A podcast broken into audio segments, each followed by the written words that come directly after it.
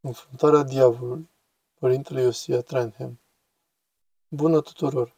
Dumnezeu să vă binecuvânteze. Vă mulțumesc pentru prezență.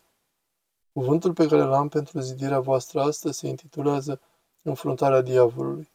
Despre asta am vorbit într-o serie de mai multe prelegeri care au avut loc la școala catehetică Ioan Hristostom de la parohia noastră, pentru circa o lună în legătură cu subiectul demonilor. Ceea ce voi spune astăzi are intenția de a introduce conceptul spiritual de război împotriva lui satana, a demonilor, ca astfel să putem lupta cum se cuvine împotriva lor. Aș dori ca în săptămânile următoare să vă împărtășesc câteva învățături concludente din Scriptură și din tradiția bisericii despre diavol. Dați-mi voie să afirm că există mulți oameni care vorbesc despre asta și o fac din ambele puncte de vedere. Acei care au mintea secularizată și care susțin că diavolul și demonii nu există, iar din moment ce afirme asta, ești deja un înșelat și chiar joci în acea fericire a diavolilor, și pe de altă parte, a celor care doresc să vorbească despre diavol în așa fel încât îl consideră pe acesta ca având toată puterea, ca fiind cea mai mare forță de pe pământ, cea mai mare forță din lumea creștină, punct de vedere care de asemenea este o greșeală. Iată de ce înțelegerea învățăturii bisericii despre diavol este foarte, foarte importantă, deoarece biserica vorbește în mod constant despre asta. Aceste întrebări nu sunt chestiuni minore în biserică. Cine este diavolul? Cu ce se ocupă demonii și cum să te lupți împotriva lor? Acestea se găsesc în miezul învățăturii despre devenirea noastră spirituală, cum învățăm în mod concret să-L iubim pe Dumnezeu, să-i slujim acestuia și să luptăm împotriva diavolului. În mod concret există trei motive pentru care am încurajat proprii mei copii duhovnicești să ia aceste lucruri în mod serios și de aceea fac acest lucru acum. Primul este că chestiunea demonilor este o temă centrală în Sfânta Scriptură, de la început și până la sfârșit în întreg cuprinsul ei. Primele capitole din facere, bineînțeles, cuprinde întreaga istorie a căderii omului și ispita care a venit în viața lui Adam și a Evei prin intermediul șarpelui. Desigur, Sfânta Scriptură se încheie cu Apocalipsa, ultima carte din canon, care este de la început și până la sfârșit plină cu referință despre satana, unde se află tronul acestuia cum se luptă acesta și cum creștinii îl vor învinge. Iar apoi, peste tot, dacă analizezi Noul Testament, vei găsi tema demonilor în toate evangheliile, în faptele apostolilor și în epistole.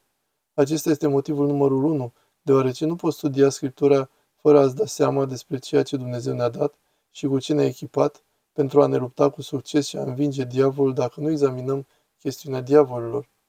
Al doilea motiv extrem de important pentru a studia și înfrunta diavolul este acela că este imposibil de a prețui mărimea lucrării mântuitoare a Domnului nostru Isus Hristos.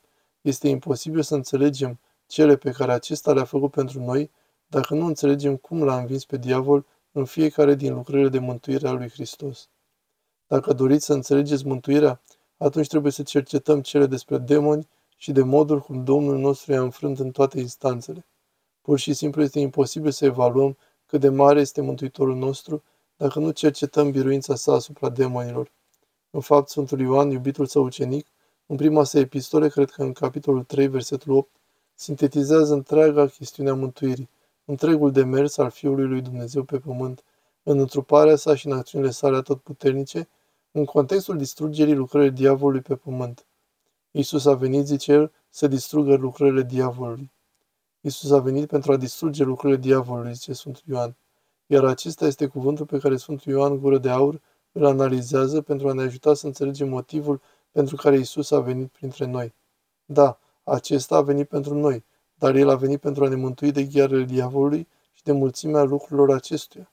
Iar ultimul lucru pentru care este extrem de important pentru noi ca să cercetăm și să ne luptăm împotriva diavolului este acela că deși suntem credincioși și ne-am unit cu Hristos și prin triumful său am fost curățiți trup și suflet, din sclavia diavolului și nu mai suntem ținuți legați de el pentru a face voința sa, după cum zice Sfântul Pavel ucenicului său, Sfântul Timotei.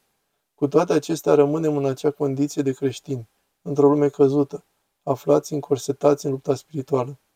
Lupta noastră nu este împotriva cărnii și a sângelui, ci împotriva forțelor spirituale ale răutății. Tocmai de aceea, dacă vei alerga ca să învingi, dacă vei reuși să-ți atingi scopul în viața de creștin, acum când intuim reîntoarcerea Mântuitorului, este extrem de important să-ți cunoști adversarul, să-ți cercetezi adversarii pentru a învinge în războiul împotriva lor. Deci acestea cele trei motive extrem de importante pentru a lupta împotriva diavolului și a ne însuși învățătura bisericii în legătură cu demonii. Aceasta este tema crucială a Sfintei Scripturi. Înseamnă să înțelegem măreția faptelor de mântuire ale Domnului nostru și la final este un lucru crucial pentru evoluția noastră spirituală în a rămâne învingători în Hristos până la sfârșit, sau războinici al lui Hristos până la sfârșit, așa după cum se afirmă la slujba botezului. De-a lungul acestor prelegeri am vorbit despre învățătura cuprinsă în Scriptură cu privire la diavoli. Am conferențiat pe tema confruntării Domnului nostru cu satana și modul cum Isus l-a înfrânt pe acesta despre scrierile cu privire la demoni, găsite în textele magistrale ale Sfântului Antonie cel Mare și ale fiului său spiritual, Atanasie cel Mare, despre scara Sfântului Ioan Scăraru, care este un text fundamental cu privire la viața spirituală și care este pătrunsă de tematica demonilor.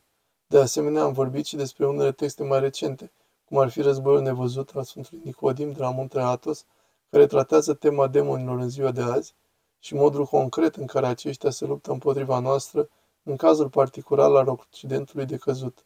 Sper să vă împărtășesc și vouă câte ceva din acele prelegeri și sper cu ajutorul lui Dumnezeu că voi fi în stare a vă oferi întregul pachet pentru toți cei interesați în a aprofunda această temă teologică. Vă mulțumesc pentru vizionare și vă solicit să vă rugați pentru mine.